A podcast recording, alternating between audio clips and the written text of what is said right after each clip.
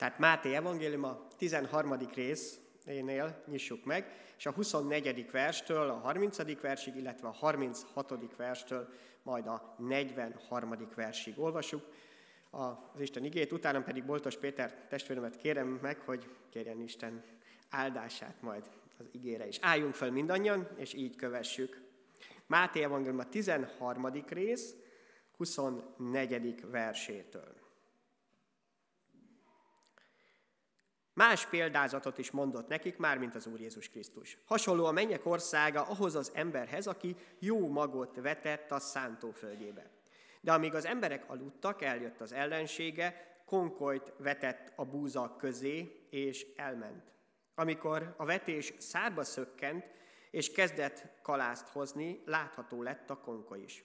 A szolgák ekkor odamentek a gazdához, és ezt mondták neki. Uram, te jó magot vetettél a földbe. Honnan került hát bele a konkoly? Ő pedig így felelt, valamelyik ellenségem tette ezt. A szolgák erre megkérdezték, akarod-e, hogy elmenjünk és összeszedjük a konkolyt? Ő azonban így válaszolt, nem. Mert amíg a konkolyt szednétek, kiszagatnátok vele együtt a búzát is.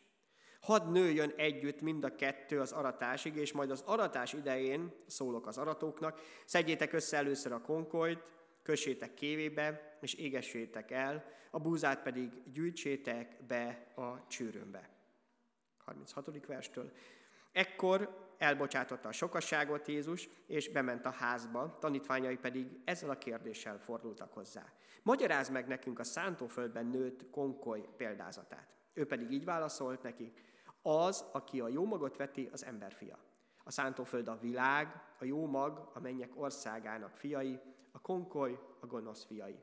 Az ellenség, aki elvetette a konkolyt, az ördög. Az aratás a világ vége, az aratók pedig az angyalok. Ahogyan tehát a konkolyt összegyűjtik és megégetik, úgy lesz a világ végén. Az emberfia elküldi majd angyalait, és összegyűjtenek országából minden botránkozást okozót és gonosztevőt, és a tüzes kemencébe vetik őket. Ott lesz majd sírás és fogcsikorgatás. Akkor majd az igazak fénylenek, atyuk országába, mint a nap, akinek van füle, hallja. Imádkozzunk. Köszönöm Isten, hogy azért lehetünk itt, mert van fülünk, és hallhatjuk, amit Te szeretnél üzenni. Köszönjük, hogy Te jót terveztél, jót tervezel az életünkkel, és azt szeretnéd, hogyha veled tudnánk nőni a Te dicsőségedre, és saját örömünkre is. Áld meg ezt a mai ige hirdetést, hogy értsük, hogy hogyan tudjuk ezt megtenni. A fiadért. Amen. Amen. Foglaljunk helyet, kedves testvéreim, barátaim!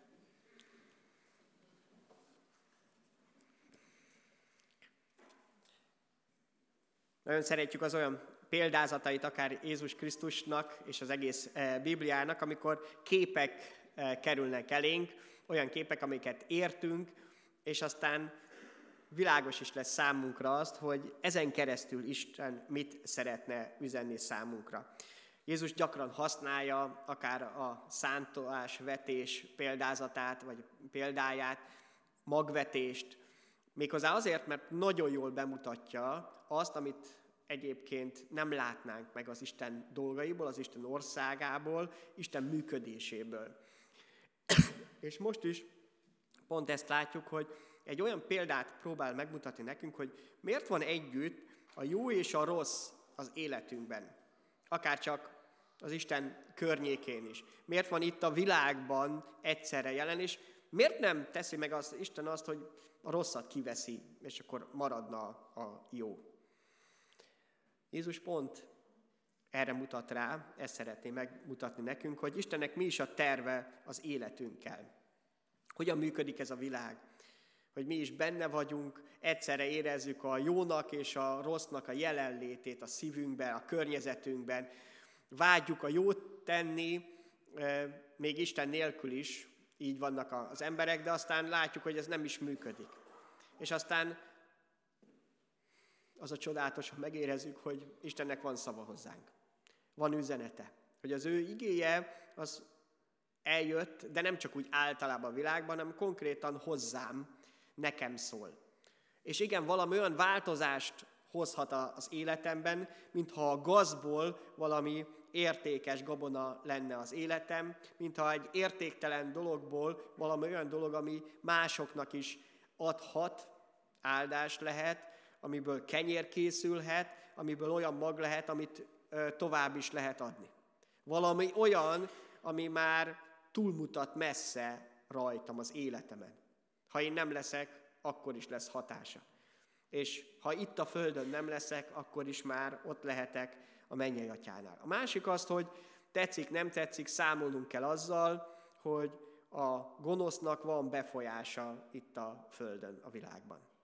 Lehet ezt el lekicsinyíteni, lehet félretenni, lehet nem foglalkozni vele, de valóságos. Valóságos a háborúkban, valóságos a mindennapjainkban, a saját életünkben is érezzük ennek a, a következményét. Ezt nem lehet azt mondani, hogy ilyen nincs. Dehogy is nem. A bűn, a gonoszság, az istentelenség, a szeretetlenség teljesen körülvesz bennünket. És igen, megoldásért kiállt. Azt érezhettük itt is, hogy erre szükségünk van, hogy megértsük. A tanítványok is ezt szerették volna, ezért kérdezik meg Jézus különösképpen arról, hogy, hogy hogy is van ennek az összefüggése. És mi most azok lehetünk, akik kérdezhetünk az Istentől. Kérdezhetjük és megkérhetjük arra, hogy magyarázz el nekünk is. Habár az eszünkkel értjük, de szeretnénk a lelkünkkel is megérteni, ami ránk vonatkozik. Ami bennünket is segíthet, ami az életünket is egyrészt megváltoztathatja, másrészt áldássá teheti. Azt mondja Jézus, hogy aki egyébként hallja az Isten szavát, hallja a Bibliának a, a szavait, de nem teszi föl ezeket a kérdéseket, nem megy oda hozzá, az lehet, hogy hallani fogja, de nem érti meg. Lehet, hogy Isten üzenete valamennyire eljut hozzá, de nem fog megváltozni. Épp előtte Ézsaiást idézi Jézus, hogy miért is működik ez. A tanítványok oda mentek Jézushoz. Tőle kérdezték meg. Mindahogyan nekem is arra van szükségem, hogy a mennyei atyához menjek most is, és kérjem arra, hogy segítsen. Segítsen megértenem, hogy mi is az életemnek a célja, és hogyan tud megváltoztatni Isten a rossz dolgaimból, a gonoszságaimból, ami jelen van esetleg az életemben. A világ az Istennek a kertje. Úgy fejezti ki ez a példázat, az Isten szántó földje, de a kertjét talán még jobban értjük, vagyis ennek mindegyikünk, én is a része vagyok. És nagy kérdés az, hogy a te részed, ahol te élsz, a te családod, legfőképpen a te életed, az egy milyen kert? Az egy gazos kert, vagy olyan, ami értékes és jó gyümölcsöt hoz? Ez a legfontosabb kérdés. Mindannyian ott vagyunk ebben a kertben, Isten kertjében, te is, én is, de nem mindegy, hogy a te részed, az én részem, az milyen. Istennek van egy terve, azt mondja, hogy ez egy csodálatos kert lehet. Egyébként is Isten azzal kezdte a teremtését, vagy azzal azt mondom, folytatta, amikor megteremtett bennünket, hogy egy kertet, egy édenkertet teremtett, amiben a helyünk volt. Az embernek a hely egyébként ebben a kertben van, amit az Istentől kapott, ahol az Isten jelenléte is ott van, ami csodálatos, és vágyunk is erre. A szívünkből. Ezt keressük a világban, ezért utazunk, hogy a szépséget meglássuk. Azért, mert beleültette Isten a szívünkbe ezt. Mert ez tőle van. És igen, közben hallottuk, el is tudjuk ezt rontani. Hogy a következő generáció az ugyanazt a szépséget nem biztos, hogy látja, amit én. Nem tudom, nálam idősebbek még inkább láthatták azt, hogy még a gyermekkorom, az én gyermekkoromban még természetes volt az, hogy milyen csodálatos rétek voltak tele csodálatos mezei virággal. Aztán annyi vegyszert használtunk, hogy már nem látok Magyarországon, legalábbis én nem láttam olyan területeket, pedig sok helyen járok mezőn, ami régebben teljesen természetes volt. Igen, meg tudjuk változtatni. De lelkileg is ezt kellett tennünk, hogy tönkre tegyük csak, amit az Isten akar, amit az Isten tervezett. Az a csodálatos, hogy Isten sokkal nagyobb, mint amennyit mi el tudunk rontani. Ő mindig tud bennünk újra kezdeni, mert a világ az az ő kertje. Nem az ördögé. Nem a kísértő és nem a gonoszé. Az Isten kertje. És igen, neki van ebben terve, ahogyan az életünkkel is. A te életed különleges, megismételhetetlen. Egy kisgyermeknél ezt elfogadjuk általában, látjuk azt, hogy tényleg milyen csodálatos, de amikor felnövekszünk, talán meg is feledkezünk. Úgy gondoljuk, hogy mit számít az én életem? Van belőlem sok millió. Nem pont belőlem, de ilyen emberből. Nem vagyok semmiben különleges, nem vagyok kimagasló képességű. Én egy ember vagyok a sok közül, számít az én életem. Ha nem lennék, akkor sem lenne valami nagy dolog. De hogy is nem. Pont azért élhetsz, mert Isten szerint nagyon nagy dolog a te életed. Sokkal több, mint ahogyan talán magadat értékeled. Az értékelésünknek az alapja az kell, hogy legyen, hogy ki minek tart. Lehet, hogy emberek, vagy én magam sem tartom sokra a saját életemet, de ha az Isten sokra tartotta, akkor azt nem mondhatom, hogy mégiscsak értéktelen. És Isten beáraszta a te életedet. Nem csak azzal, hogy élsz, és életet kaptál, hanem abban is, hogy az életed segítségére eljött. Ő a saját életét adta Jézus Krisztusban. Azért halt meg Jézus Krisztus, azért beszélünk róla, mert benne mutatta meg Isten, hogy mennyire értékes a te életed. Nem a másoké csak, azoké is fontos, de a te életed.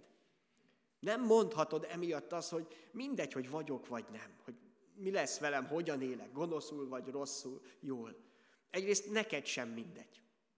Saját magadnak sem mindegy. Nem mindegy a környezetednek sem, hogy milyen erők munkálkodnak benned, kinek adsz hatalmat az életedben. De legfőképpen az Istennek nem mindegy. Ő annyira szeretett, hogy az egyszülött fiát adta érted. Hogy neked életed legyen. Hogy nem mindegy, hogy mi lesz veled, mert a világ az Isten kertje. És ebben benne vagy te is. Ő ültetett. Ő álmodott meg és tervezett.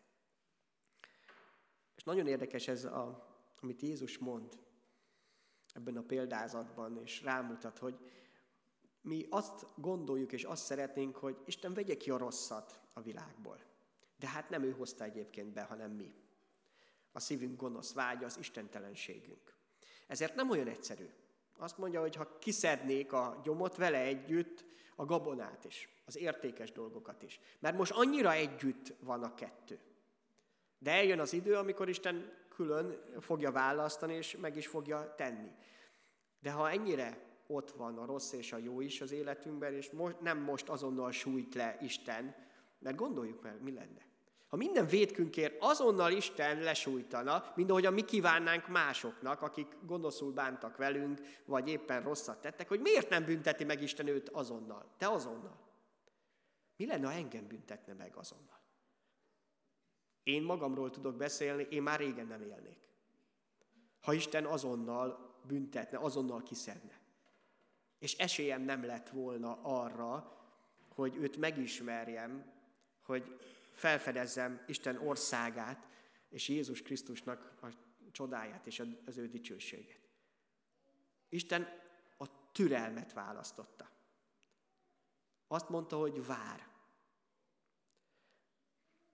Akik voltak az imádság idején, az ima alkalommal, azok hallhatták ezt az igét Pétertől. Pét, mindenképp egyrészt Pétertől, mert Boltos Péter olvasta föl, másrészt pedig Péter második levelének a harmadik rész, kilencedik verse, ami úgy szól, hogy nem késlekedik az Úr az ígérettel, amint egyesek gondolják, hanem türelmes hozzátok, mert nem azt akarja, hogy némelyek elvesztenek, hanem azt, hogy mindenki megtérjen. Figyeljetek, azt akarja Isten. Ez az akarata. Nem csak a véleménye, hanem ezt akarja, hogy te is, én is megismerjük őt, hogy megtérjünk. És azt mondja, hogy a türelemmel vár el, mert ez a döntést viszont a tiéd, az én döntésem és a tiéd. Tőlem függ, hogy elfogadom-e az ő igéjét, a szavát, befogadom-e, és az elkezd tényleg termést hozni, jó mag lenni, vagy ezt elutasítom. Nem késlekedik az Úr, hanem türelmes. Most még vár, türelem idejében élünk, az Isten türelmének az idejében, ami rólam szól, az életemről, a lehetőségeimről. Amíg Isten türelmes, van lehetőség a változásra az életünkben, az életemben. Annyira igaz ez, hogy Isten akár az életünk utolsó pillanatában is közbe tud szólni. De mi lenne, ha nem várnánk meg? Mert lehet, hogy mi nem leszünk arra alkalmasok, hogy jól döntsünk. Vannak különleges idők a türelmi időn belül, amikor Isten úgy nagyon meg tud szólítani bennünket. Amikor érezzük, hogy tőle van egy hang, egy szó, egy megszólítás, a szívünkben, a lelkünkben világosan érezzük, na azt, azt használ ki. Ne menj tovább. Amikor az Isten megszólít, akkor annak van ideje, hogy válaszolj. Hogy tényleg az életedben megtörténjen az, ami már nem emberi. Nem emberi gondolatból ered, nem abból, mert valaki erre tanított, hanem azért, mert az Isten szólított meg, hívott téged. Mert azt akarja, hogy te is megismerd hogy te is megtérjél. Hogy a hit elkezdjen benned valóságosan munkálkodni. Jézus Krisztus értem jött el, érted jött el. Az a kérdés, hogy értem-e ezt. És arról beszél, hogy Isten igéje a jó mag. Van jó mag. Legtöbbször az ördög pont sugalmatára beleépítjük gondolatba, nem lehet tudni, mi a jó, meg mi a rossz. Meg egyébként is minden változik. Nem, van jó mag. Van olyan, ami mennyei üzenet, nem emberi. Természetesen van mennyei, meg van emberi, meg van ördögi gondolkodás, üzenet, amiben legtöbbször azt szeretnénk, ha mi csak emberi dolgokba gondolkodnánk. Ne foglalkozunk annyira a mennyei dolgokkal sem, Isten dolgaival, az ördöggel sem foglalkozunk, majd csak az emberi dolgainkkal. Ezt szeretnénk, hogy mi döntsünk, mi legyünk ott legfelül. Csak az a baj, hogy nem tudjuk ezt kiküszöbölni. Nem tudjuk azt, hogy legyen hatással ránk a gonosz. Befolyással legyen az irítség, a szeretetlenség, a gőg, azt, hogy magunkban gondolkodunk csak, és sokkal inkább Isten nélkül szeretnénk élni az életünket, mindenképp belekerül az életünkben, akár mások által, a gondolkodásunk, a vágyaink által a gonosz. De ugyanúgy jelen van az Isten szava is. A jó mag az Isten igéje. Istennek a beszéde, amit a Bibliában is olvashatunk, hatni tud a lelkedre. Méghozzá nem csak úgy egyszerűen, mint egy jó könyv, amiben tanulhatunk és olvashatunk számunkra hasznos dolgokat, ami segít az életben igazodni, hanem egy olyan változást hozhat, amikor az életünk tényleg a menny felé nézhet. És az életünket elindíthatjuk arra a jó irányba, ami hozzá vezet. Amikor felfedezzük azt, hogy az életünk sokkal több, mint a testünk, mint a, a testi vágyaink, mind, mind azok a szűk dolgok, amiket itt a Földön meg tudunk valósítani, hogy igen, az Isten velünk. A jó mag az Isten szava. Itt lehet a kezünkben. Működik. Egy mag önmagában, amikor megnézzük, olyan kicsike, olyan semmit sem érő. Legalábbis mit tud egy mag? Ott van a kezünkben, össze tudjuk törni, szét tudjuk rágni, olyan, olyan semmiségnek tűnik. Pedig a magból lesz a növény. Akár egy gabona, de akár egy hatalmas fa is. Abból a kicsi magból. Ilyen az Isten igéje. Ott van egy mondat, amit el lehet olvasni a Bibliában. Ott van egy bekezdés, amit elolvashatunk. Mi az? Ki lehet tépni, félre lehet tenni. Mit tehet az? És akkor belekerül a szívembe, ott hihetetlen dolgok történnek. Élet kezdődik. Már nem emberi dolgok, hanem olyan, amit az Isten kezdett el. Olyan, amiből olyan gyümölcsök is lesznek, amelyeket Isten hozhat létre az életünkben. Azért jött el Jézus Krisztus, hogy az ő szava, az ő igéje változást hozzon az életünkbe. Először is azt, hogy most már ne istentelenül, vagy hit nélkül érjünk, hanem a benne való hitben, a valós hitben, hogy Jézus Krisztusban reménykedünk. Abban, hogy ő tényleg valódi segítség az életünkben, meg minden problémájára. Ez egy hatalmas változás, a szívedbe dől ez el. És Istennek ez a terve. A jó mag az Istennek a szava, az Istennek az igéje. És az az érdekes, hogy Istennek az az terve, hogy értékes és igaz életet élj. Olyan életet, ami az ő dicsőségét is visszatükrözi. Mit is mond itt legvégén Jézus? Akkor majd az igazak fénylenek atyuk országába, mint a nap. A nap az a különleges égitest, aminek önmagában is fénye van. A hold is világít, de tudjuk most már, így a tudomány révén is, meg hát előtte is már észrevették, hogy a nap fényét tükrözi vissza. Úgy, mint egy tükör. De azt mondja, hogy fényleni fognak, mint a nap. Vagyis, hogy az Isten szava, amikor belekerül az életünkben, ott olyan valódi változást hoz, hogy belülről fakadhat már bennünk az, amit az Isten eltervezett. Istennek az a terve, hogy értékes legyen az életed, és igaz életet élj. Ne csak másoknak felej meg. Ne csak akár a saját elképzeléseidnek vagy vágyaidnak. Ne a társadalom elvárásának. Mert megbánod az életed végén. Legtöbben a halálos ágyukon ezt bánják meg. Hogy más életet akartak élni, mások életét. Mások elvárásai alapján éltek, és úgy érzik, hogy nem éltek. De Isten azért jött el, azért jött el Jézus Krisztusban, hogy felfedez, hogy életet él. Értékes és igaz életet. Olyat, amit nem kell megbánni az utolsó pillanatban. Nem kell azt mondani, hogy elfelcséreltem az életem. Máshogy kellett volna. De még rosszabb az, hogy majd amikor Isten elé kell állni, mert oda kell állni, akkor fogjuk ezt érezni. Hogy de hát hallottam.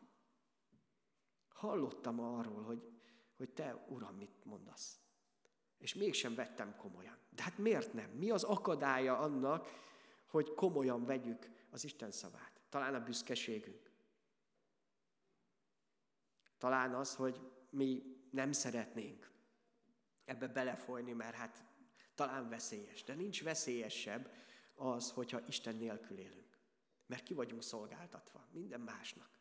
Isten azt akar, hogy igaz és értékes életet éljünk. Boldog szeretnék lenni, ez teljesen természetes. Mindenki boldog szeretne lenni, örülni szeretne az életnek. Ezt Isten teremtette belénk. Ő, ő a boldog Isten. És mi is vágyunk erre. Ez Istennek a terve. Annyiszor benne van a Biblia, hogy kik a boldogok. Nem lehet ennél nagyobb bizonyíték arra, hogy Isten azt szeretné, ha az életünk valóban boldog lenne. Csak nem mindegy, hogy megtaláljuk ezt, illetve hogy hol is keressük. Mert lehet, hogy keressük egész életünkben, és kiderül, nem találjuk, mert rossz helyen kerestük. A boldogság ott kezdődik, amikor meglátjuk azt, hogy Isten minek is teremtett bennünket. Mi a célunk ebben az életben, és felfedezzük azt, hogy, hogy Isten szeretette mennyire közel jött hozzánk Jézus Krisztusban.